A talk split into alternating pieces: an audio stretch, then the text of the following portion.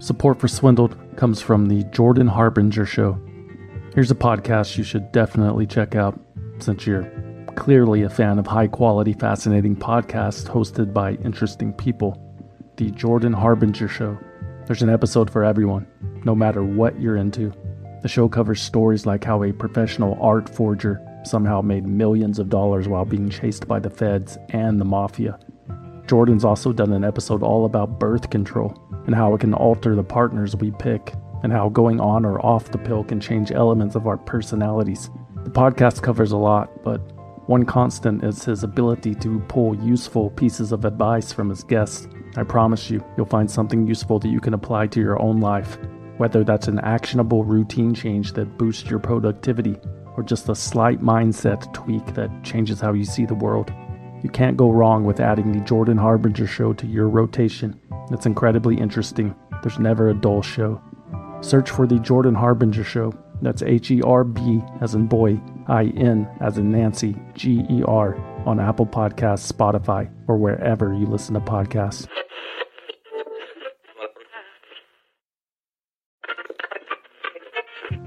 Support for Swindled comes from Claritin. It's that time of year again when I can barely breathe out of my nose. Yep, seasonal allergies. I have it all. Itchy eyes, congestion, sneezing. Luckily, there's a path to relief. Time to live Claritin Clear with Claritin D. Designed for serious allergy sufferers, Claritin D has two powerful ingredients in just one pill that will relieve your allergy symptoms and decongest your nose so that you can breathe better. And it works fast. Claritin's non-drowsy relief starts working in as little as thirty minutes, so not only can you get on with your day sooner, but you can do so without compromise. Ready to live life as if you don't have allergies? It's time to live Claritin Clear. Fast and powerful relief is just a quick trip away. Find Claritin D at the pharmacy counter. Ask for Claritin D at your local pharmacy counter. You don't even need a prescription. Go to Claritin dot com right now for a discount so you can live Claritin Clear. Use as directed.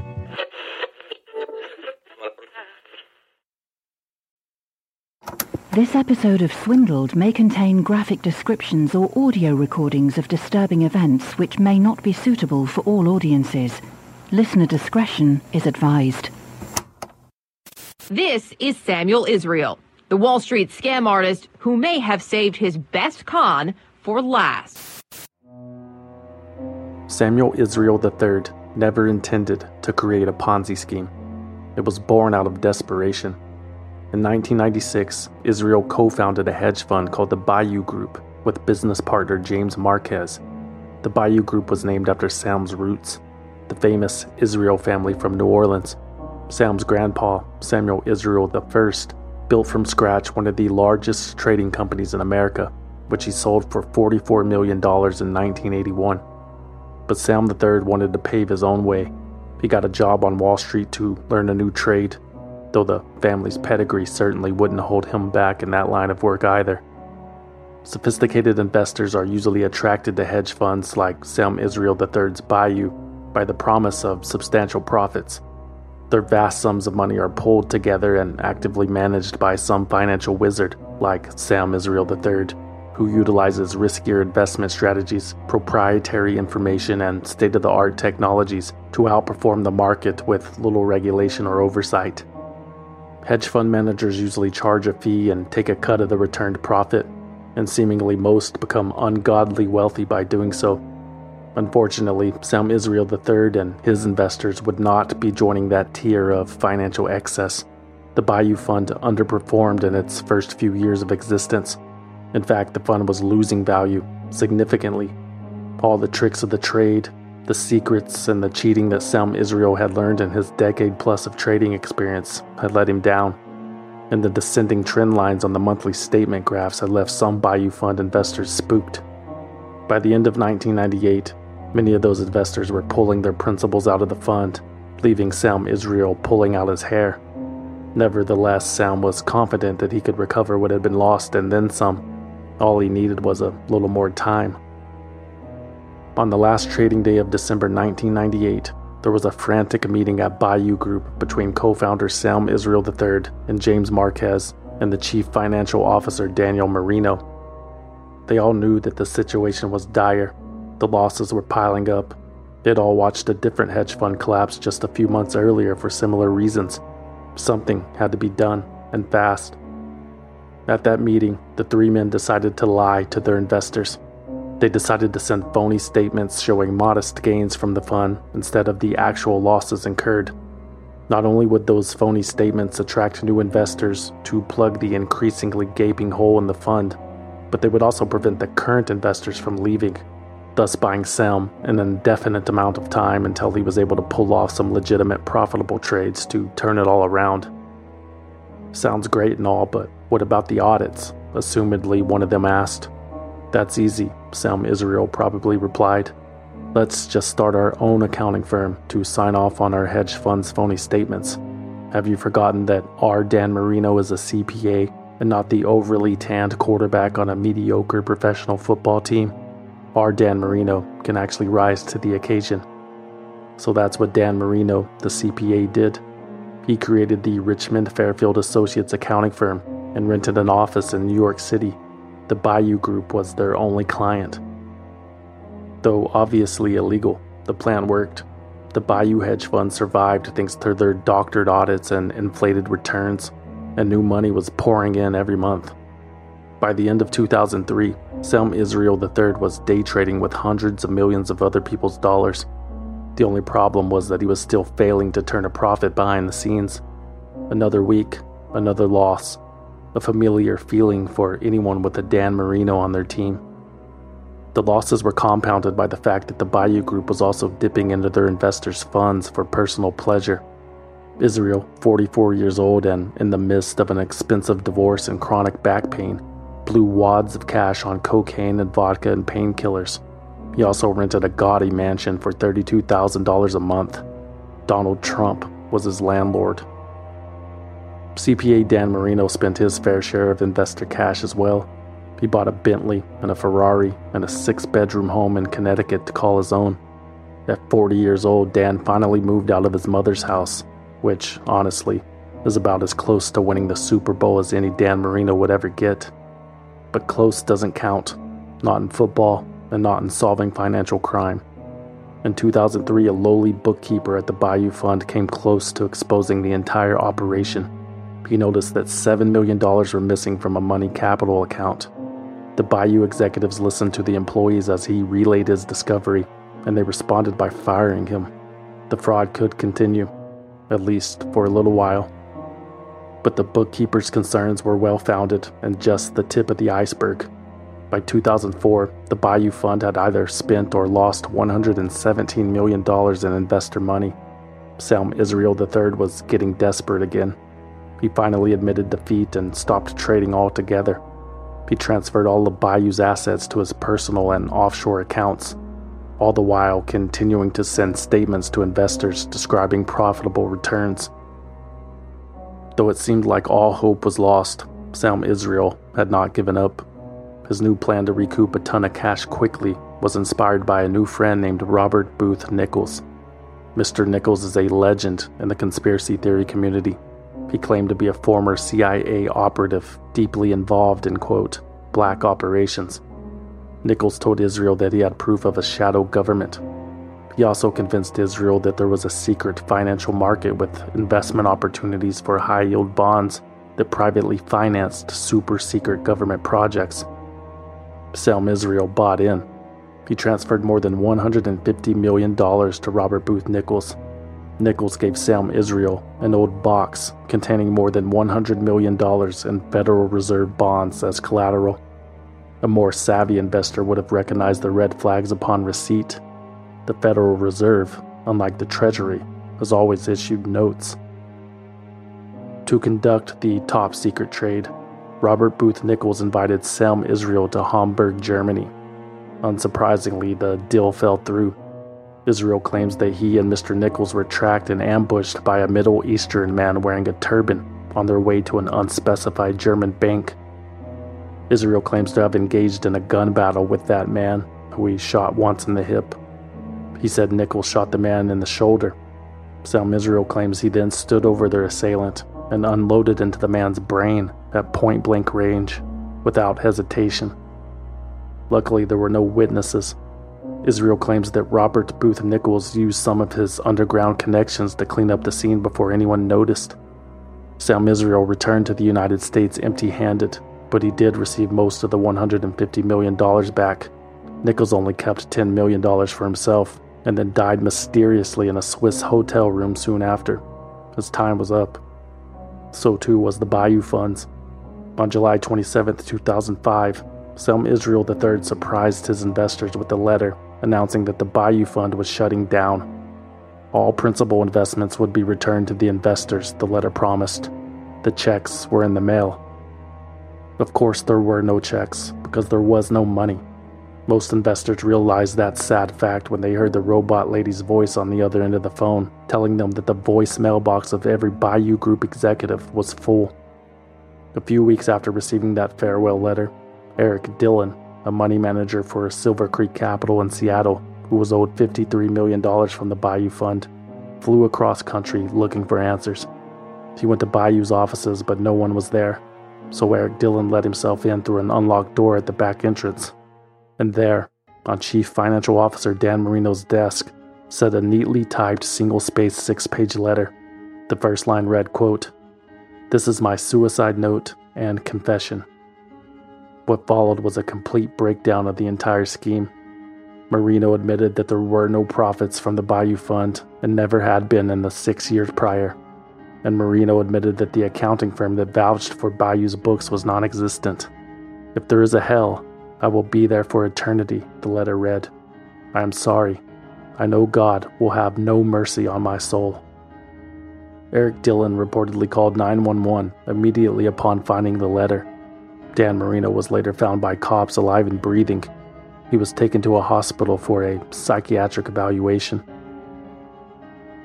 The Securities and Exchange Commission, who couldn't be bothered to investigate the Bayou Fund, even after the company was sued by their former bookkeeper who had been fired after discovering missing money, was finally hot on the trail.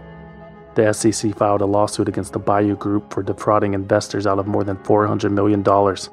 Samuel Israel the third turned himself in. Both Israel and Daniel Marino pleaded guilty to conspiracy, mail fraud, and investment advisory fraud.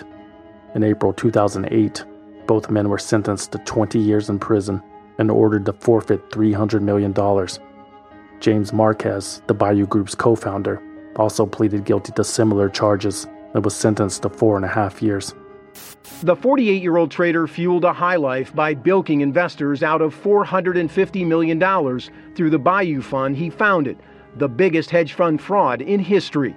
Israel was eventually sentenced to twenty years in order to pay three hundred million dollars in restitution.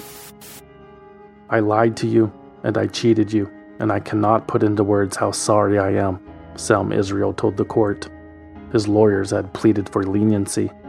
Israel had nine back operations, a painkiller addiction, and a pacemaker.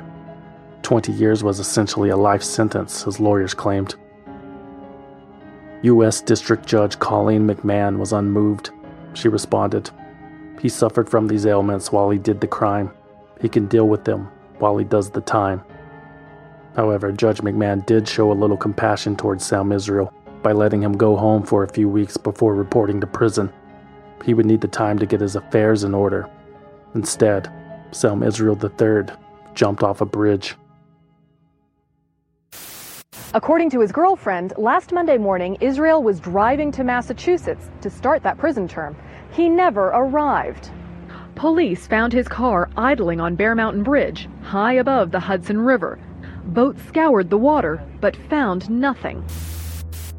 On June ninth, two thousand eight, the day Sam Israel the third was supposed to report to prison to begin serving his twenty-year sentence, his burgundy G M C Envoy was found abandoned on the Bear Mountain Bridge about forty miles north of New York City. The keys were in the ignition. There was a bottle of pills in the console, and scrawled on the dusty hood of the vehicle were the words, "Suicide is painless." A jump from the one hundred fifty-six-foot-high bridge almost always proved fatal. The rescue boats that combed the Hudson River looking for Israel's remains that day claimed they had recovered at least thirty bodies from the same spot during their careers, and usually There was a witness to the deadly plunge, which wasn't the case with Sam Israel, and usually there was a body floating lifelessly nearby. Sam Israel's corpse was nowhere to be found. Is he dead or is he alive? Authorities the world over are joining the hunt for Sam Israel, the convicted hedge fund swindler who disappeared five days ago while on his way to begin a prison term. Now to the strange case of hedge fund swindler Samuel Israel. Last week, it appeared he might have killed himself rather than serve a long stretch in prison. But tonight, federal authorities think he staged the whole thing, and they've launched a global manhunt. Now Sam Israel is wanted again. They just don't know if he's dead or alive. I mean, I think it's highly unlikely, knowing what we know about him, that he jumped. Um, he's been sort of a scam artist for the last eight or nine years. The clients that I've spoken to and former employees think it, it's very unlikely that he jumped. Finally, a skeptical eye. And they were correct. According to the surveillance footage of that day on the Bear Mountain Bridge, Sam Israel the third did not jump. Instead, another vehicle can be seen picking up Israel just seconds after he parked his S U V. That second vehicle belonged to Israel's girlfriend, Deborah Ryan. A few weeks later, Miss Ryan was brought in for questioning and confessed that she had helped Sam escape. She told them she had dropped him off at the R V the couple had packed and stashed at a rest stop. Israel then drove the R V about one hundred miles north to a campground in Granville, Massachusetts, where he lived for most of the month of June. He rode around on a Yamaha scooter that he brought with him, using the alias David Clapp. He dropped the camper off, plugged in, and uh, got his motorcycle out, and he was gone. Deborah Ryan was arrested for aiding and abetting. She ultimately received a sentence of probation and house arrest. On June ninth, she allegedly followed him in her car while he drove an R V to a highway rest stop near their home in Armonk, New York, about an hour outside Manhattan, before both then drove back to their house. He never surrendered on June ninth. Instead, his S U V was found on a bridge with the words "Suicide is painless" scrawled on the front hood. That was the theme song to the hit T V show MASH. After twenty-three days on the lam, at nine thirty a.m. on July second, two thousand eight, thanks to the arrest of his girlfriend and some persuasion from his mother, Sam Israel rode his scooter twelve miles from the Granville campground to the police station in Southwick. He told the front desk his name and said he was supposed to go to prison. A nationwide manhunt ended today when a convicted hedge fund swindler who faked his own death turned himself in. Samuel Israel walked into a police station in Massachusetts three weeks after faking his suicide on a bridge in New York. Israel had disappeared hours before beginning a twenty-year sentence for scamming investors of almost half a billion dollars. Sam Israel was sent back to New York to face the same judge who handed down his original sentence. After a court-ordered psychiatric evaluation, he was given an additional two years for failing to surrender. During the first few months of Sam's stay, his girlfriend Deborah Ryan was arrested again. She had tried to smuggle three hundred dollars cash to Israel in the folds of a magazine that she had mailed. "I guess I have too much empathy and trust in people," Ryan told Marie Claire magazine. "I should just see it at face value and say he fucked me and walk away, but I can't let go. Don't feel so bad, Debbie." Samuel Israel fucked hundreds of people. Retirement funds and life savings vanished overnight. College funds, hopes, and dreams disappeared. Even those who thought they got out of the scheme at the right time had their profits clawed back and distributed evenly among all the losers. Every Ponzi scheme has the same ending. Nobody makes it out whole. The investors will receive checks very soon from the one hundred sixteen million dollars that the government has. They'll probably get more checks later. By July two thousand thirteen, more than three hundred million dollars of the four hundred fifty million dollars had been recovered from Sam Israel's various bank accounts and sale of assets. Luckily, the members of the Bayou Group were apprehended before all the funds were blown on drugs, cars, and black market government bonds. Still, the Securities and Exchange Commission was criticized for not taking action sooner. The Bayou Fund was screaming their name. Even Sam Israel said he was surprised he wasn't caught sooner. He said that the S E C inspected the hedge fund's trading records six months before it collapsed and determined that everything was satisfactory. Israel thinks that the agency simply lacked the manpower and the expertise to prevent fraud from occurring. It kind of makes you wonder what else the S E C was missing at the time. A Wall Street legend orchestrates the largest Ponzi scheme in the world on this episode of Swindled. They bribed government officials, clear violations of federal and state law, pay to play millions of taxpayer dollars that were wasted, paid tens of millions of dollars, a billion dollars, dummied up its books and records to hide by falsifying its books and records, responsible for the collapse of the entire system. And in this role of some kind of swindle, is that right? Calling all lovers of mystery. Prepare to don your detective hat in June's Journey, a free hidden object mobile game that delves into the captivating journey of June Parker, a self-proclaimed detective on a quest to unravel the mystery surrounding her sister's untimely death. Take a trip in time to the glitzy twenties and play as June, deciphering clues and unveiling secret plots within thousands of beautifully illustrated scenes. The thrill is endless, with new chapters added weekly, allowing you to not only enjoy the detective adventure, but also to personalize and decorate your very own Orchid Island, where the story takes place. How sharp are your detective skills? Find out when you download June's Journey on your Android or iOS device, or play online via Facebook Games. Your detective journey awaits.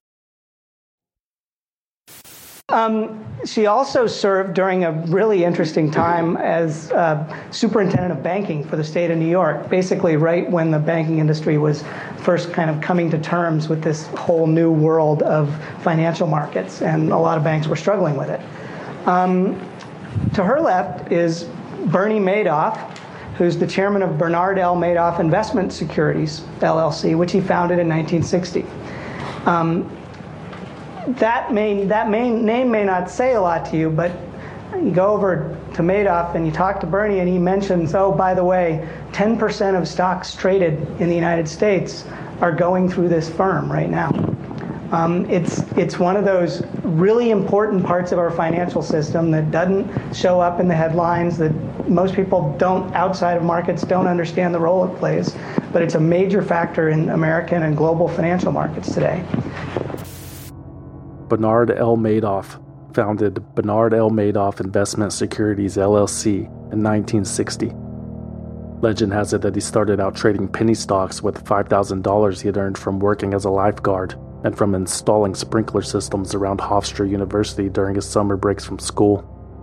After a year of law school, Bernie dropped out to dedicate all of his focus to trading. The market was enormous at the time, and there was room to grow. It was the perfect time to buy in. Bernie Madoff's business prospered during its first decade of operation, but it wasn't easy. Back in those days, to make an over-the-counter stock trade, independent traders had to flip through a phone book-sized directory and call each other on the telephone to strike a deal, unless they used a broker-dealer, such as Bernie Madoff, who would middleman the transaction and collect a small premium for his time. It made for a decent living, but the process was inefficient. The stock prices would change before the ink was even dry. Madoff and other small firms found it difficult to compete with the big guys on Wall Street that occupied spots on the New York Stock Exchange's trading floor.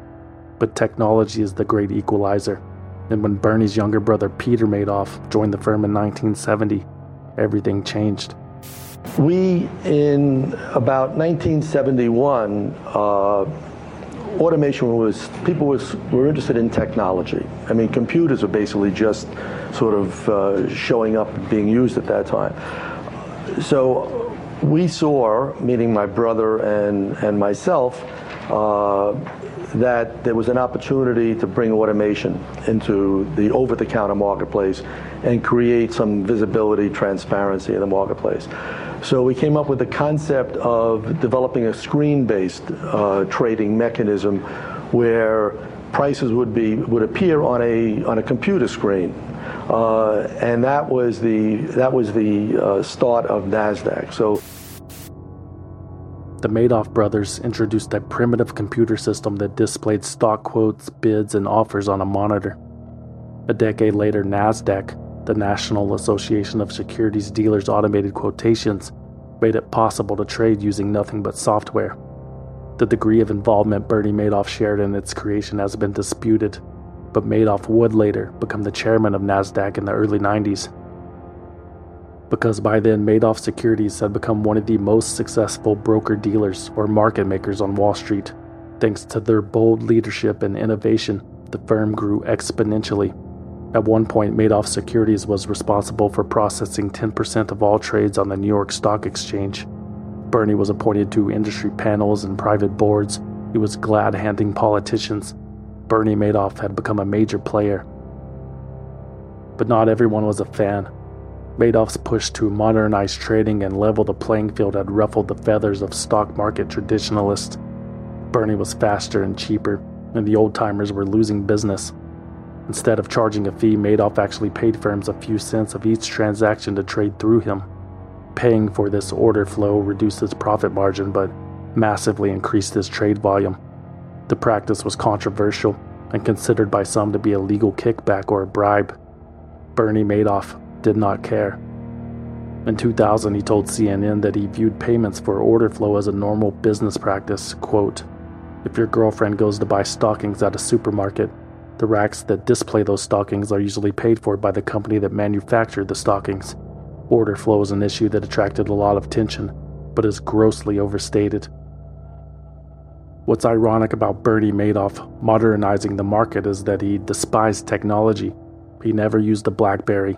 He wouldn't be caught dead wearing a Bluetooth headset. Bernie could barely turn his computer on, according to a former I T employee. He even abolished email for entire divisions of his company.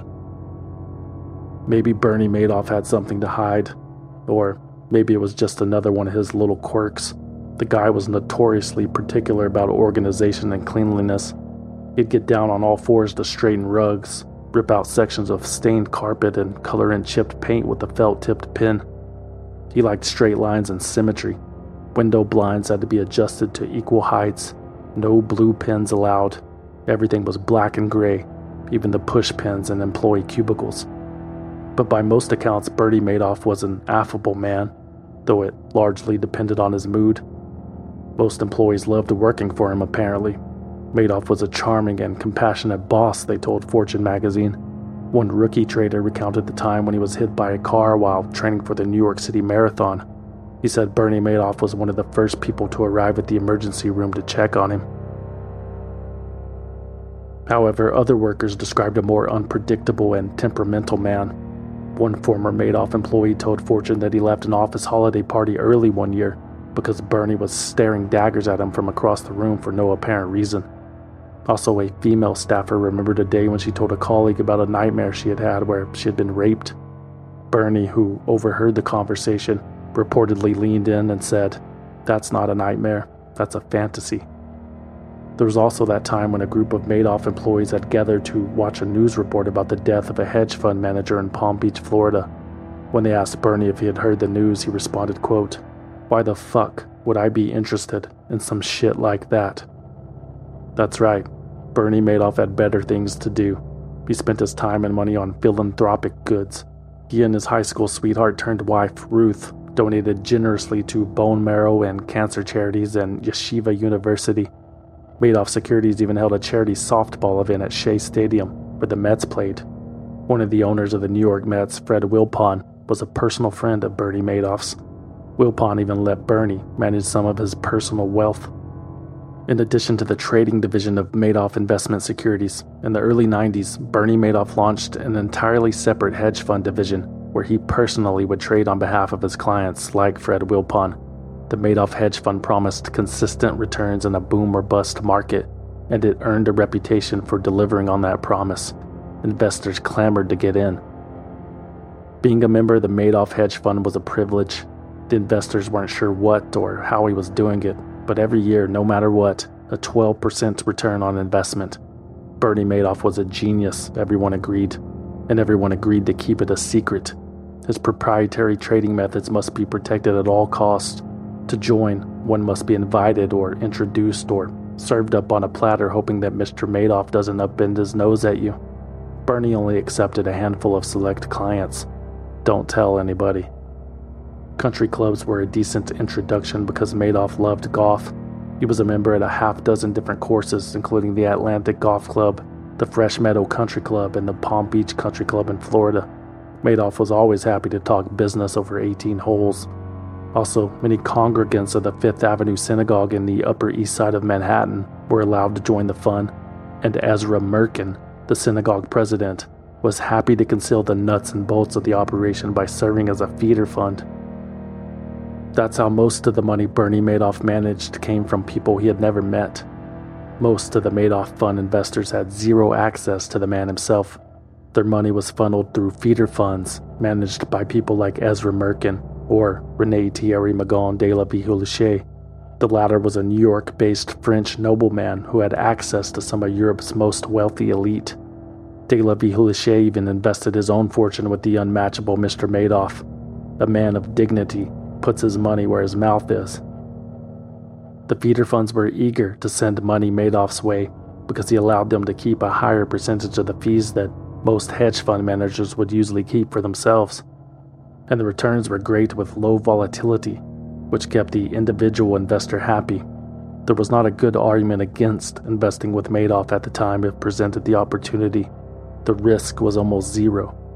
And, and is this something like when you're doing all this trading for other people, it, is that something that is, I've just never fully understood, is that a completely separate operation? Is there information going back between people who are doing the trades and the ones who are taking the bets? Or well, yeah, there's, I mean, there are Chinese, so-called Chinese walls that are required to be established at every brokerage firm, so that the uh, there are in, what they call information barriers, is a better, you know, term that most people would understand, to sort of wall off uh, a, a brokerage firm from taking advantage of information that he has as to what clients are basically going to trade or not going to trade. So there are separate there are separate divisions within the firms, and it's very and it is uh, very very uh, carefully enforced uh, and surveilled, so that there are these various. Doesn't mean there are not abuses for sure, but by and large. Uh, It, you know, in today's regulatory environment, it's virtually impossible to to violate rules. And this is something that the public really doesn't understand. And you, if you read things in the newspaper and you see somebody, you know, violate a rule, you say, well, you know, they're always doing this. But you, it's impossible for you to go under for a violation to go undetected. Certainly not for a, a considerable period of time. Bernie Madoff's money management company operated out of the seventeenth floor of the Lipstick building on third Avenue. The team consisted of about twenty people, including Mister Madoff, and an I B M server from the eighties that housed client data. The firm's computer programmers worked on the eighteenth floor of the building, and the separate trading arm of Madoff Securities, now managed by Bernie's adult sons Mark and Andrew Madoff, could be found on the nineteenth. Bernie's wife Ruth worked as the company bookkeeper for some time. Bernie's brother Peter was the senior compliance officer. Peter's daughter Shayna Madoff was the company's compliance lawyer, and Peter's wife Marion was also on the payroll, earning well over six figures a year, although nobody is quite sure what she did. It was a family affair that afforded everyone in the family a lavish lifestyle. Bernie and Ruth shared a penthouse apartment in Manhattan, an eleven million dollars estate in Palm Beach, a four million dollars beach house on Long Island, an apartment in France, private jets, power boats, and a yacht. Their oldest son Mark owned a six point five million dollars beach house in Nantucket. Andrew, the youngest, had his own four million dollars apartment in the city. It was a gift from his father. To outside observers and investors, the Madoff empire was built on trust, integrity, ingenuity, and generosity. But a peek behind the curtain would reveal something else entirely. A peek behind the curtain would reveal that the foundation of Madoff Investment Securities was nothing like it seemed. The foundation of Madoff Investment Securities, more specifically the Madoff Hedge Fund, was nothing more than one gigantic lie.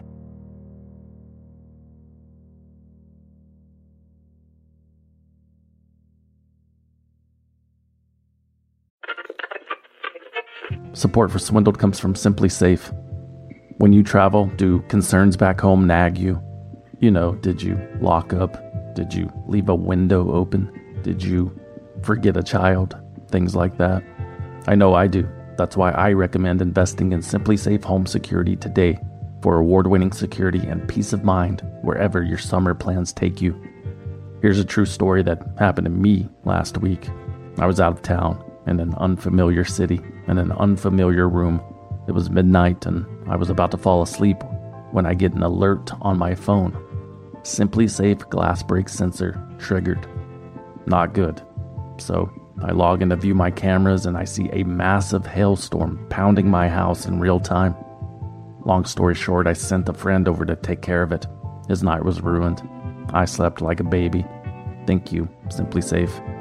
Simply Safe has given me and many of my listeners real peace of mind. I want you to have it too.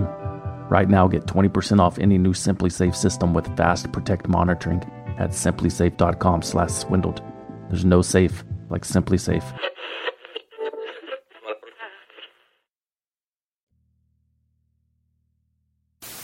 Well, it started in two thousand. I was a derivatives portfolio manager for an asset manager in Boston. I was managing billions of dollars in equity derivatives portfolios.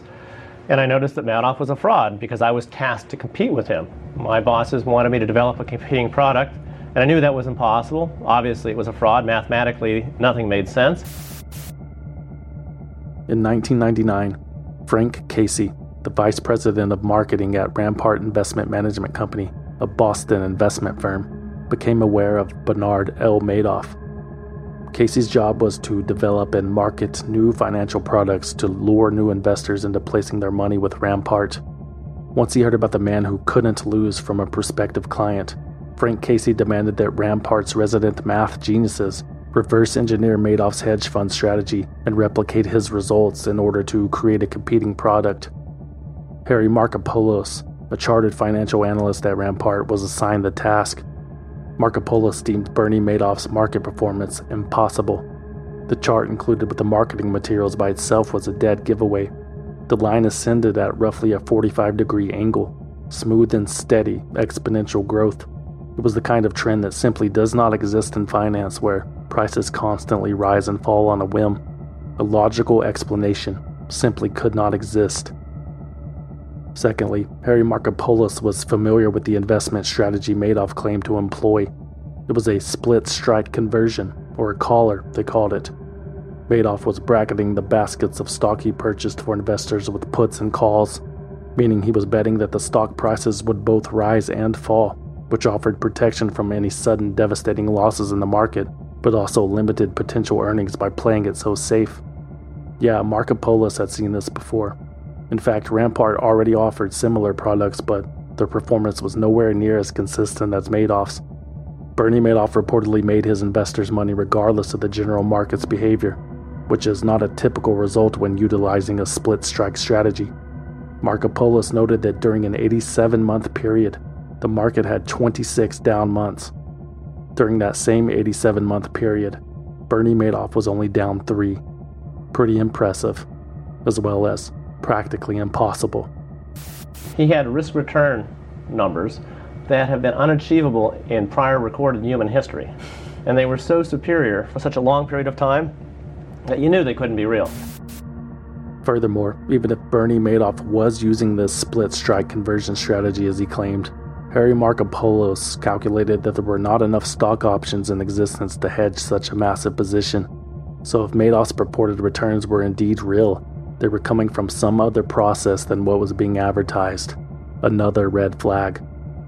Markopolos concluded that Madoff was either front-running, which meant that Bernie was using knowledge from the massive trading arm of his firm to benefit his hedge fund investors, or the entire operation was a Ponzi scheme. Both are highly illegal activities. Both were worth investigating. Both were worth reporting to the Securities and Exchange Commission, which is exactly what Harry Markopolos did. In May two thousand, the financial analyst submitted an eight page memo outlining the red flags he had discovered to the S E C's office in Boston. The report began, quote, "In twenty-five minutes or less, I will prove one of three scenarios regarding Madoff's hedge fund operation. One, they are incredibly talented and or lucky, and I'm an idiot for wasting your time. Two, the returns are real, but they are coming from some process other than the one being advertised, in which case an investigation is in order. Or three, the entire case is nothing more than a Ponzi scheme."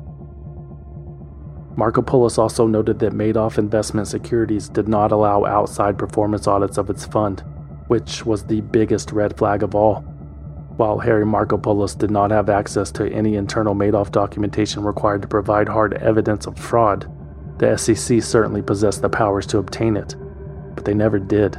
Instead, Harry Markopolos' warnings were essentially ignored.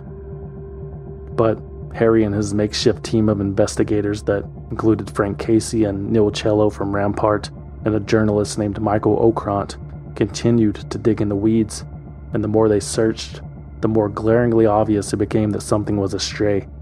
Markopolos resubmitted his report with additional analysis to the S E C in March two thousand one, but again, he got left on red. Yes, I resubmitted the case a second time to the S E C in March of uh, two thousand one, and it was discarded almost immediately, uh, basically upon receipt. At the time, Harry Markopolos and team estimated that Bernie Madoff's, quote, hedge fund was managing between twelve and twenty billion dollars from investors around the world. So, at even the low end of the scale, it was undoubtedly the biggest hedge fund on the planet, and the entire operation was completely off the S E C's radar. When we first started the investigation, it was fifty-fifty. It could have been front-running, or it could have been a Ponzi. We didn't have enough information to, to weigh the evidence in favor of one cause or the other. But once I went to Europe, and I met fourteen different fund of funds, all off- operating offshore, saying that they had a special relationship with Bernie Madoff, and he took their money and only their money. So when you hear it the first time, you believe it. Right. When you hear it fourteen times in two weeks, you know it's a Ponzi scheme, because he needs more money to feed the beast. A Ponzi scheme needs an unending supply of new investors to pay the old investors, because you're robbing Peter to pay Paul. Those European meetings opened Harry Markopolos' eyes in two ways. For one, he was profoundly convinced that Bernie Madoff's hedge fund, or Ponzi scheme or whatever, was orders of magnitude larger than anyone could have imagined. And two, Harry Markopolos realized that if he continued pulling the Madoff thread, his life and the lives of his family members would be in imminent danger. The offshore accounts meant that Madoff was playing with dirty money, the Russian mafia, Mexican drug cartels, who knows what else. Not only was Bernie playing with their money, but he was also presumably stealing it. If Markopolos' hunch was correct, and he knew it was, that meant that he would ultimately be the bearer of bad news. Harry Markopolos would be the name and the face responsible for zeroing out the accounts of some of the world's most notorious criminals. From that point on, Harry Markopolos claimed he went to bed every night with a loaded gun by his side. He inspected the wheel walls of his car before cranking the ignition. Harry Markopolos couldn't rest until the problem went away. That problem was Bernard L. Madoff. The S E C could make Bernie disappear, but they had failed to act. Markopolos couldn't live like this forever, always watching his back. He decided he would drive to New York and kill Bernie Madoff himself if it came down to it. Chop off the head of the snake, and the body dies. By now, Markopolos' team had determined that all of the feeder funds pushing money to Bernie either knew what he was doing, or more likely did not care. The returns were good. Their clients were happy. Nobody wants to see how a hot dog is made. Except that due diligence should be one of the primary responsibilities of an investment firm like the ones feeding Madoff money. Conduct a standard financial investigation. Determine that the numbers are real. Perform a simple background check. None of those things happened by any of the three hundred thirty-nine feeder funds in forty different countries. Maybe they tried, but Bernie Madoff would have never allowed it, and the money poured in anyway because of his credentials. Bernie had been kicking Wall Street's ass for thirty years. Who needs to cheat with a reputation like that? Even Thierry de la Villehuchet at Access International could not conceive that Bernie Madoff was up to no good. Too many smart and important people spoke too highly of him. Thierry even exempted Madoff from the graphology analysis that he usually required. Graphology is a pseudoscience that can supposedly determine from an individual's handwriting whether a person is honest.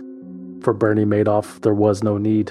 People believed in him, and that terrified those who knew the truth. Harry Markopolos and team had their hopes replenished in May two thousand one. When one of their own published an article about Madoff in M A R Hedge, an industry magazine. Michael Okrant wrote a story highlighting the lingering questions surrounding Bernie's operation. Okrant was even able to interview the man himself. In Harry Markopolos' book, No One Would Listen, Michael Okrant described how that interview with Bernie Madoff unfolded. Quote, "He had an answer for everything. He said he did a lot of his trading over the counter, so it wouldn't necessarily show up on the exchange. He just dismissed the idea that somehow the volume was missing. He responded directly to every one of my questions, not always with an answer that made perfect sense, but in many instances, they had a degree of plausibility." The apparent lack of volatility in the performance of the fund, Madoff told him, is an illusion based on a review of monthly and annual returns. On an intraday, intraweek, and intramonth basis, he said, the volatility is all over the place, with the fund down as much as one percent. Those who believe there's something more to it and are seeking an answer beyond that are wasting their time. What was exciting about the article, besides the fact that questions about Bernie Madoff were now being circulated in the news, was that for the first time anywhere, Bernie Madoff confirmed that he was running a hedge fund with as much as seven billion dollars, twice the size of the second largest hedge fund at the time, and nobody had a clue. Markopolos and company were convinced that that revelation would have the S E C knocking on Madoff's door, and the team became even more convinced after a similar article titled Don't Ask, Don't Tell was published by Aaron Arvidland in Barron's magazine six days later. But again, nothing happened.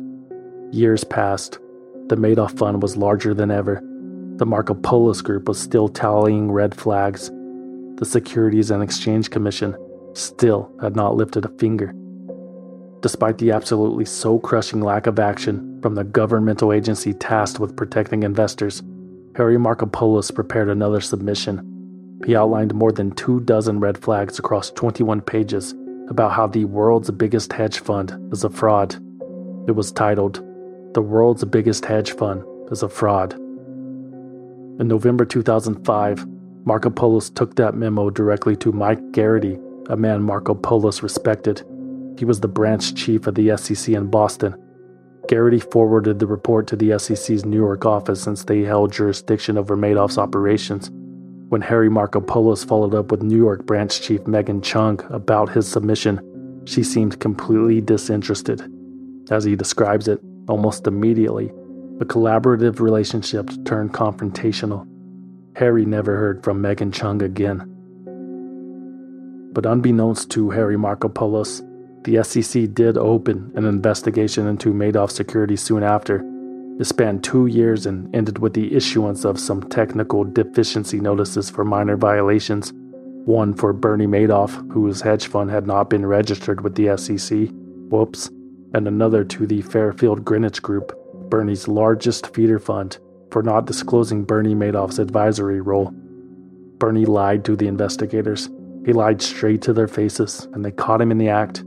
Yet the S E C found no reason to investigate further and reported that it had found no evidence of fraud. It was later reported that the S E C literally did not even find the seventeenth floor where the money management scheme was housed. Their investigators spent all of their time at the offices of the legitimate trading division on the eighteenth and nineteenth floors. The scheme was literally right under their noses. A stack of paperwork and some reprinted brochures later, and Bernie Madoff was off the hook. We recommend closing this investigation, the S E C's report read, because both Bernard L. Madoff and Fairfield Greenwich Group voluntarily remedied the uncovered violations, and because those violations were not so serious as to warrant an enforcement action.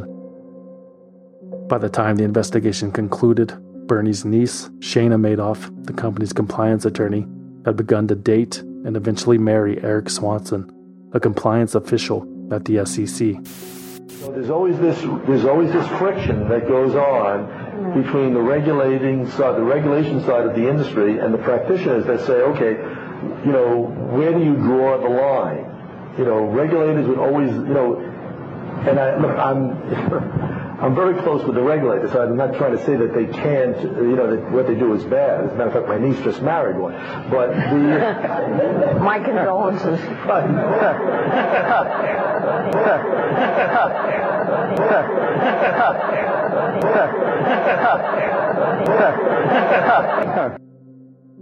That was it. That was their best shot, and the S E C completely whiffed. Harry Markopolos believed either the agency was willfully blind to Bernie Madoff, or that it was composed of incompetent fools, probably a bit of both column A and B. Harry Markopolos also believed that Bernie Madoff's operation was in trouble.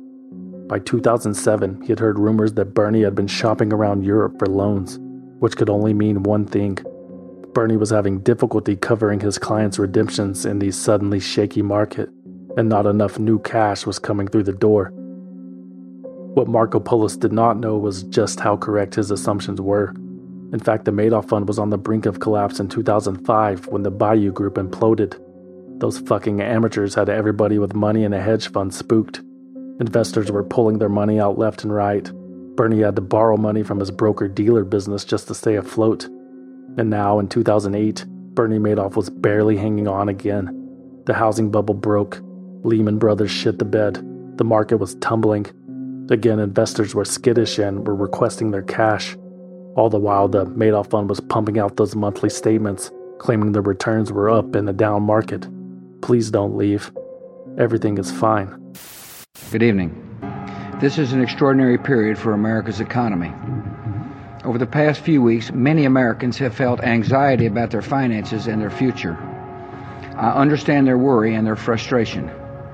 We've seen triple-digit swings in the stock market. Major financial institutions have teetered on the edge of collapse, and some have failed. As uncertainty has grown, many banks have restricted lending. Credit markets have frozen, and families and businesses have found it harder to borrow money. We are in the midst of a serious financial crisis. By Thanksgiving two thousand eight, Madoff Fund clients had submitted seven billion dollars in redemption requests. Bernie Madoff only had two hundred thirty-four million dollars on hand to dish out. It doesn't take a Markopolos to do that math. The Ponzi scheme had come to an end. On December fourth, two thousand eight, Bernie Madoff called Frank DiPascali into his office. Frank was the company's director of options trading and Bernie's right-hand man. When DiPascali entered the room, he saw tears in his boss's eyes. He had been staring out the window all day, Frank remembered. He turned to me and said, crying, "I'm at the end of my rope, don't you get it? The whole goddamn thing is a fraud." On December ninth, Bernie told his brother Peter that the firm was dying. And the next day he called a meeting with his sons, Mark and Andrew. Bernie tried to speak, but nothing came out. He told them it would be easier if they could talk somewhere else, so they all met at the family apartment where Ruth Madoff was waiting for them. "I have a confession to make," Bernie announced. "I've been running a Ponzi scheme. I've been lying to you. I've been lying to myself. The firm is completely insolvent. Finished. Absolutely nothing left. I'm broke." Bernie started sobbing. Ruth Madoff asked, "What's a Ponzi scheme?" Mark and Andrew stormed out of the room. Minutes later, Bernie and Ruth gathered themselves and attended the company Christmas party. They only stayed thirty minutes before returning home. Bernie Madoff figured he had about a week left to tie up sixty-five billion loose ends. He instructed his wife to transfer another ten million from the brokerage account to her personal account, and he wrote checks to family and friends for the remaining balance of investor funds to be cashed at a later date. The next morning, December eleventh, two thousand eight, at eight thirty a.m., two F B I agents knocked on Bernie Madoff's door. Mark and Andrew had turned him in. "Mister Madoff, is there an innocent explanation?" the agents asked as he let them in. "There is no innocent explanation," Bernie Madoff replied. "It was all one big lie." You know, some people enjoy composing their own music, chord by chord, and others are happiest when they come across that one perfect song. Work is not a lot different than that. Whether you prefer building your own workflow or using a pre-made template, with Monday dot com, you and the team can work in a way that's comfortable for everyone. Tap the banner to go to Monday dot com and build your own amazing workflow, or find an awesome template. No judgment.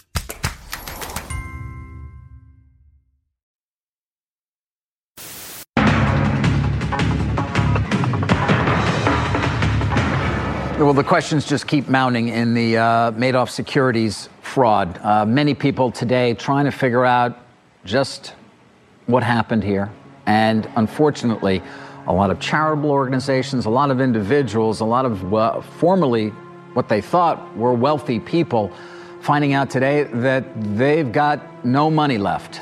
There's a look at Mister Madoff, seventy years old, arrested yesterday, released on ten million dollars bail. Uh, one has to wonder if these charges are true, uh, how this man was able to sleep at night. People are just trying to uh, catch their breath, figure out what to do from here. Um, you know, Sam Israel, remember that case? Bayou, that was a four hundred million dollars hedge fund. Think about this. This was seventeen billion dollars connected into so many different lives. Uh, the magnitude is just staggering.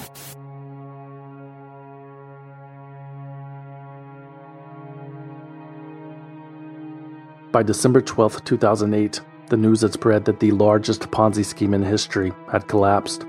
According to the final client statements dated November thirtieth, two thousand eight, more than sixty-five billion dollars had vanished. Truthfully, most of that money didn't exist. That number was based on imaginary returns from trades that never happened. Bernie Madoff never made a single trade with his investors' money. Instead, during the twenty-year period that the scheme operated, he'd stashed all seventeen billion dollars given to him into his business checking account at Chase Manhattan Bank and cut checks upon client redemptions. Bernie Madoff was arrested and released on ten million dollars bail all on the same day. He returned home but surrendered his passport. He had a seven p.m. curfew and was subject to electronic monitoring. People joked that the Madoffs were on penthouse arrest. Hey, guys. Sir, how do you feel? Yes, sir. You feel this right off. Are you sorry that you did? Mister Madoff, what would you say to all those people that hey, lost Bernie, money, just Mister Madoff? What would you say to them? Go ahead. Go ahead. Bernie. Hey, Bernie, give me one nice shot, buddy. Bernie, turn around, buddy. Come on. Bernie, it's not too late to do the right thing. Jump, a sign read outside of the courthouse. Bernie Madoff had become public enemy number one. Society was disgusted by his actions. The economy was in free fall because of this kind of unchecked greed. No bailouts were waiting for his victims. Bernie Madoff made sure to wear a bulletproof vest to his bail hearing. Not that Bernie Madoff had any interest in staying alive. Ruth Madoff later confessed that she and her husband attempted suicide a few weeks after his arrest on Christmas Eve. I don't know whose idea it was, but we decided to kill ourselves because it was so horrendous what was happening, she told Morley Safer of C B S News. We had terrible phone calls, hate mail, just beyond anything, and I said, I just can't go on anymore. Both Bernie and Ruth swallowed a handful of Ambien and Klonopin and fell asleep waiting for Santa Claus to take them away. I took what we had, he took more, said Ruth. We took pills and woke up the next day. It was very impulsive, and I'm glad we woke up. The Madoff family weren't the only ones suffering in silence.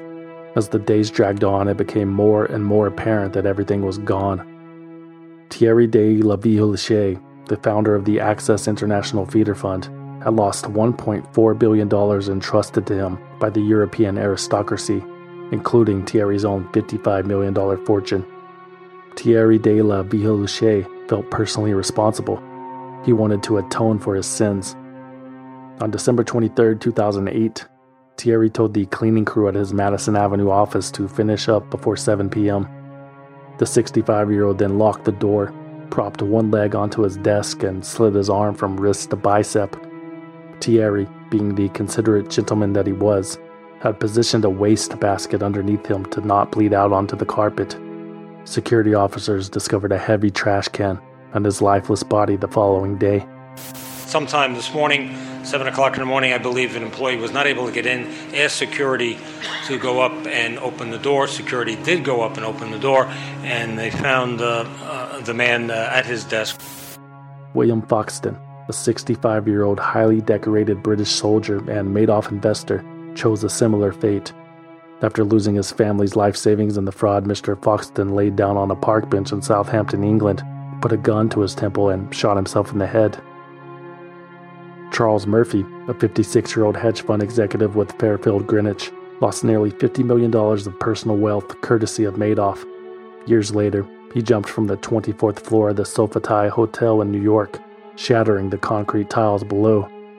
It happened here at the luxurious Sofitel Hotel in Midtown Manhattan just as many were leaving work. Stunned witnesses told police they saw a man in a dark business suit leap from the twenty-fourth floor, landing on a fourth floor terrace below. Those are just a few of Bernie Madoff's four thousand eight hundred clients whose lives were forever changed. Multiple charities were forced to close their doors. Global banks and major accounting firms had their reputations ruined, most of them rightfully so. And normal people, just like you and me, saving for a more comfortable ride into the sunset, had it all stripped away by somebody for no other reason than he could. Tierman took a job at a local grocery store after losing his entire life savings, more than seven hundred thousand dollars, to disgraced Wall Street financier Bernie Madoff. If you haven't tried the soups, they're outstanding. Several household names were affected as well. Radio host Larry King, Holocaust survivor Elie Wiesel, Hall of Fame baseball player Sandy Koufax, just to name a few. Also, Steven Spielberg's charity was reportedly missing approximately three hundred forty thousand dollars because of the Madoff scandal. And actors Kevin Bacon and his wife Kira Sedgwick lost their shirts too. And I think that when the Madoff thing happened, we kind of went, "Holy shit!" You know, let's, um, you know, let's. I don't know. Let's. I don't know, have sex or something. I don't know. I don't know. It's free. It's free. How could this have happened? The United States government demanded to know. So the United States government held a series of House committee meetings to determine how the American people were so betrayed by the ineptitude of the United States government. We now know that our securities regulators have not only missed opportunities to protect investors against massive losses from the most complex financial instruments like derivatives, but they have also missed the effect, the chance to protect them against the simplest of schemes, the Ponzi scheme. Clearly, our regulatory system has failed miserably, and we must rebuild it now. When we talk to about the Madoff scandal, it's really to deal with, we're dealing with a crook. We're dealing with an individual who took people's money and lost it. He's a crook. He deserves to go to jail. I want to know who is responsible for protecting the security investor, because I want to tell that person or those people whose job it is that they suck at it. One person with intimate knowledge of how bad the security regulators sucked at their job was Harry Markopolos. He was invited to testify in front of the House committee on February ninth, two thousand nine. Regarding his nine-year-long investigation into the Madoff Ponzi scheme and how he was utterly ignored by the Securities and Exchange Commission along the way. Thank you, Mister Chairman. Good morning. Thank you for inviting me here to testify before your committee today regarding my nine-year-long investigation into the Madoff Ponzi scheme. I look forward to explaining to Congress today and the S E C's Inspector General tomorrow what I saw, when I saw it, and what my dealings with the S E C were that led me to this case being repeatedly ignored over an eight and a half year period between May two thousand and December two thousand eight. As today's testimony will reveal, my team and I tried our best to get the S E C to investigate and shut down the Madoff Ponzi scheme with repeated, incredible warnings to the S E C that started in May two thousand when the Madoff Ponzi scheme was only a three to seven billion dollar fraud. We knew then that we had provided enough red flags and mathematical proofs to the S E C for them where they should have been able to shut him down right then and there at under seven billion dollars. But unfortunately, the S E C staff lacks the financial expertise and is incapable of understanding the complex financial instruments being traded in the twenty-first century. I gift-wrapped and delivered the largest Ponzi scheme in history to them, and somehow they couldn't be bothered to conduct a thorough and proper investigation because they were too busy on matters of higher priority. If a fifty billion dollars Ponzi scheme doesn't make the S E C's priority list, then I want to know who sets their priority. A panel of senior S E C officials defended themselves by essentially reading the mission statement from their website. The agency refused to talk about the Madoff case, citing an ongoing investigation. Gary Ackerman, the House member from New York, found their responses unacceptable. Mister Strickland. I am frustrated beyond belief. We're talking to ourselves and you're pretending to be here. I really don't understand what's going on. Previous witness said that you guys, as an agency, act like you're deaf, dumb, and blind. And I figured you were gonna, you were coming here, you were gonna testify before Congress, and don't dare tell anybody you testified before Congress. You're gonna be subjected to, to, to violation of false advertising lawsuits, all right? You've told us nothing.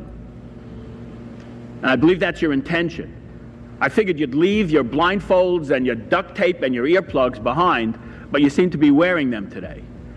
And instead of telling us anything, you read from the preamble of your mission statement and broke it up into five segments. What the heck went on? It seems to me a private, with all of your investigators and all of your agency and everything that, that you all described, one guy with a few friends and helpers discovered this thing nearly a decade ago, led you to this pile of dung that is, that is Bernie Madoff and stuck your nose in it, and you couldn't figure it out. Noticeably, the branch chief of the S E C's New York office, Megan Cheung, was not in attendance to hear the scolding that Harry Markopolos thought she deserved. Miz Cheung was in charge of the enforcement division that botched the two thousand five investigation of Madoff, even after Markopolos had provided a thorough blueprint of his crimes. If someone provides you with the wrong set of books, I don't know how you find the real books, Megan Cheung later told a reporter, her eyes welling with tears. Why are you taking a mid-level staff person and making me responsible for the failure of the American economy? I worked very hard for ten years to make a career and a reputation, and that has been destroyed in a month. Megan Cheung left the S E C in September two thousand eight for matters said to be unrelated to Bernie Madoff. And all but one of the S E C panel members that defended the agency in front of the House committee had resigned. I heard the click of the handcuffs, which pleased me greatly, and I saw his expensive suit slightly creased as he reached behind his back. He was largely expressionless, as he always is, and he, I think, had mentally prepared himself for it. A month later, on March tenth, two thousand nine, the U S Attorney for the Southern District of New York filed an eleven-count complaint charging Bernard L. Madoff with eleven federal crimes: securities fraud, investment advisor fraud, mail fraud, wire fraud, three counts of money laundering, false statements, perjury, making false filings with the S E C, and theft from an employee benefit plan. Madoff pleaded guilty to all eleven crimes two days later. On June twenty-ninth, two thousand nine, the seventy-one-year-old orchestrator of the largest Ponzi scheme in history was sentenced to one hundred fifty years in prison and ordered to forfeit one hundred seventy million dollars in personal property, along with seventeen billion dollars in restitution. In a prepared statement, Bernie Madoff addressed the court. He admitted to running a Ponzi scheme and expressed regret for his criminal acts. He said the scheme began sometime in the early nineties and that he felt pressured to satisfy his customers' demands. Madoff claimed he had every intention of ending it, but doing so proved, quote, difficult and ultimately impossible. Bernie Madoff knew this day would come. U S District Judge Denny Chin handed down the prosecution's full recommended sentence because Bernie Madoff had not fully cooperated with authorities. He had mailed jewelry to family members while on house arrest in an attempt to save some of the fruits of his hard work. Mark and Andrew turned their father in again. Judge Chin also noted that Madoff had not received a single mitigating letter testifying to any good deeds. The absence of such support is telling, Chin said. Furthermore, Madoff claimed that he operated completely alone.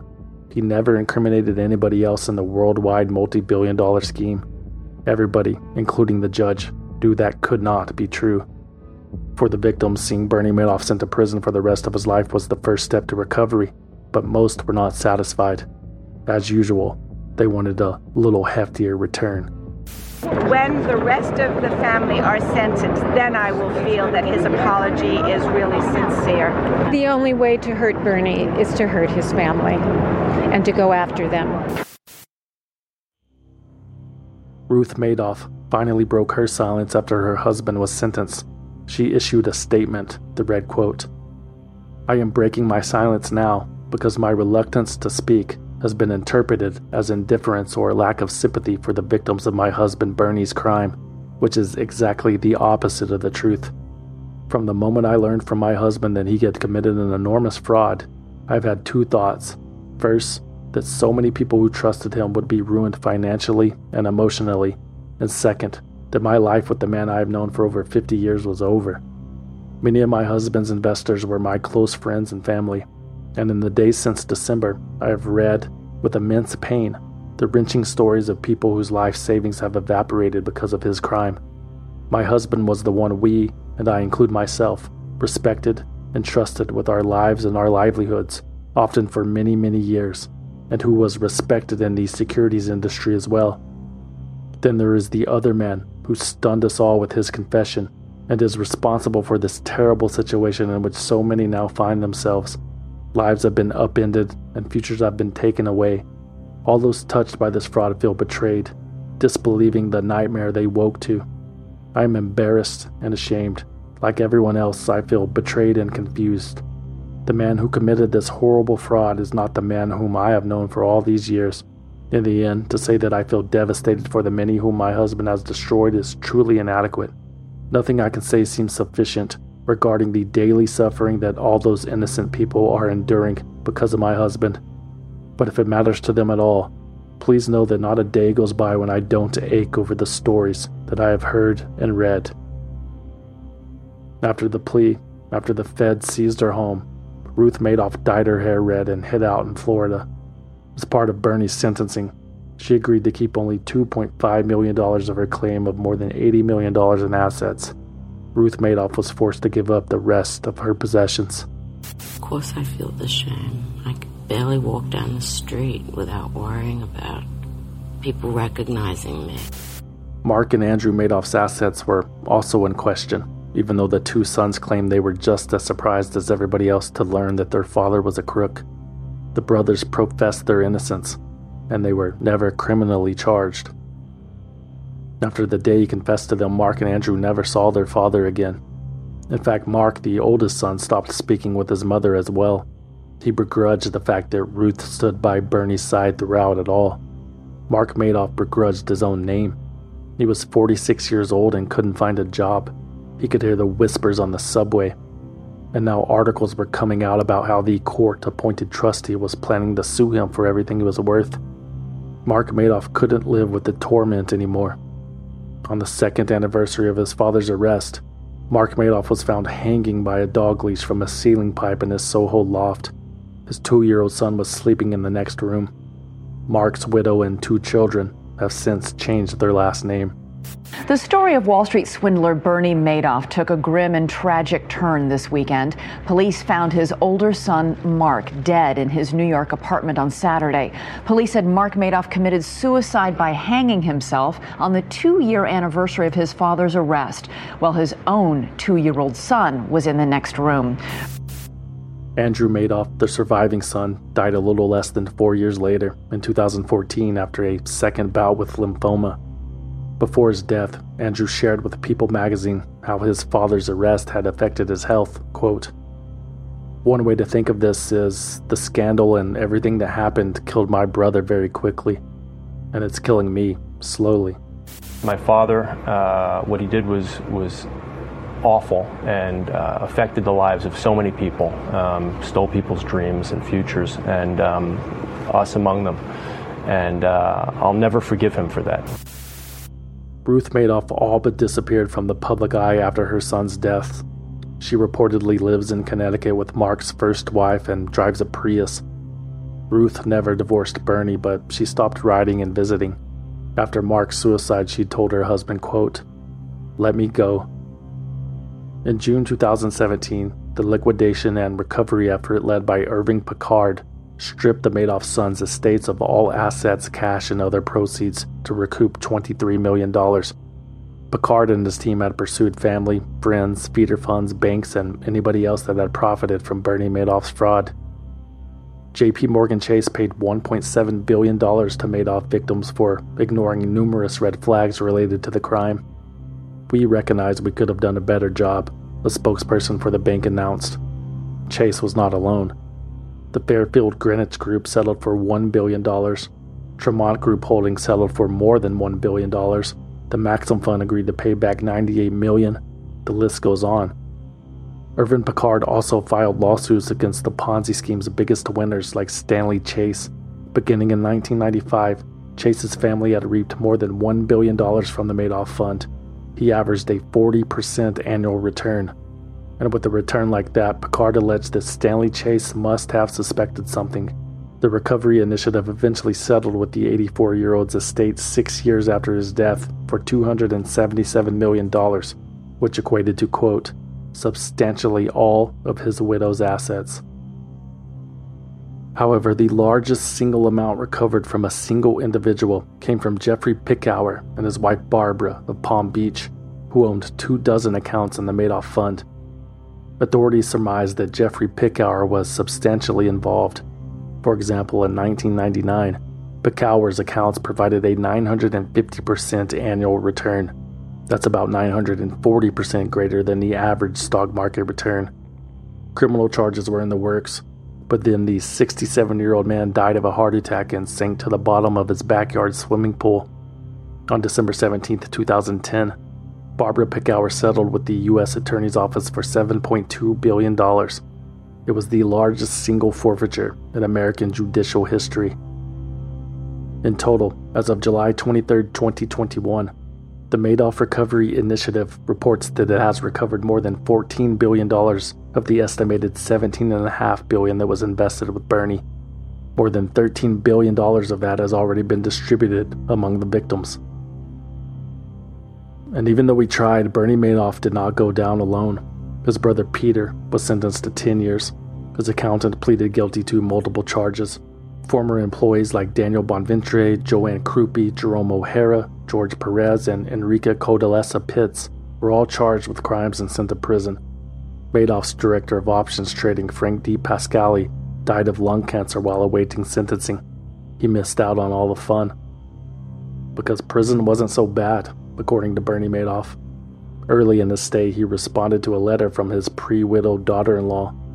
Bernie wrote that Butner Prison, where he was housed, felt like a college campus. Quote, "I live in a dorm with twenty-four other guys with plenty of privacy. I can come and go pretty much as I please with no lockups. I have a clerk's job, and everyone treats me with respect and great friendship. I have loads of friends to talk to, even if most are covered with tattoos. You would fit right in. As you can imagine, I am quite the celebrity and am treated like a mafia don. They call me either Uncle Bernie or Mister Madoff. I can't walk anywhere without someone shouting their greetings and encouragement to keep my spirits up. It's really quite sweet how concerned everyone is about my well-being, including the staff. It is perfectly safe with no fights, and I've never experienced a stabbing despite how the media has reported. It's much safer here than walking the streets of New York." Bernie reported that he had been walking the track every day, and he had also, quote, started pumping iron. "They have plenty of recreation here, two baseball fields, volleyball, handball, and racquetball, bocce, horseshoes, outdoor and indoor basketball courts, twelve pool tables, pottery and art classes, et cetera. I've been asked to teach a business class once I get settled in. I've been so busy that I have not even been watching T V." At the end of his letter, Bernie responded to Stephanie's concerns about his son Mark. "Please try and make Mark understand I never wanted this to happen," he wrote. "But circumstances were beyond my control, and someday I'll explain this to him. I can only hope he remembers me as the loving father I am, and not the person I'm characterized as now." Just coming at us now, the Federal Bureau of Prisons says Bernie Madoff has passed away. In February of this year, his attorney appealed for his early release, saying he was dying of kidney failure. Madoff had pleaded guilty to orchestrating the largest Ponzi scheme in history. Bernie Madoff was eighty-two years old. Got that.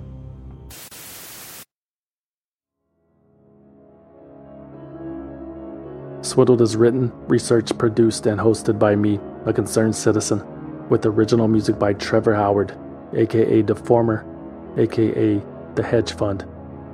For more information about Swindled, you can visit swindled podcast dot com and follow us on Instagram, Facebook, and Twitter at swindled podcast. Or you can send us a postcard at P O Box six zero four four, Austin, Texas seven eight seven six two. But please, no packages. We do not trust you. Swindled is a completely independent production, which means no network, no investors, no bosses, no shadowy money men, no feeder funds, and we plan to keep it that way, but we need your support. Become a valued listener at patreon dot com slash swindled or on Apple Podcasts. For as little as five bucks a month, you will receive early access to new episodes and exclusive access to bonus episodes that you can't find anywhere else, and everything is one hundred percent commercial free. Become a valued listener on patreon dot com slash swindled or Apple Podcasts. Or if you want to support the show and need something to match your dog leash, consider buying something you don't need at swindled podcast dot com slash shop. There are t-shirts, patches, hats, hoodies, posters, coffee mugs, and more. swindled podcast dot com slash shop. And remember to use coupon code CAPITALISM to receive ten percent off your order. If you don't want anything in return for your support, you can always simply donate using the form on the homepage.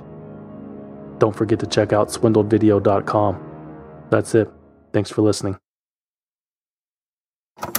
My name is Kathy from Chicago. My name is Alex from Las Vegas, Nevada. My name is Nicole from Washington, D C, and I'm a concerned citizen and valued listener.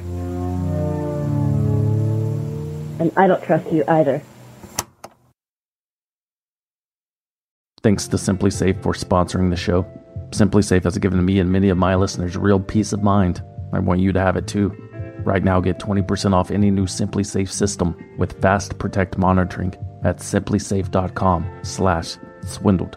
There's no safe like Simply Safe.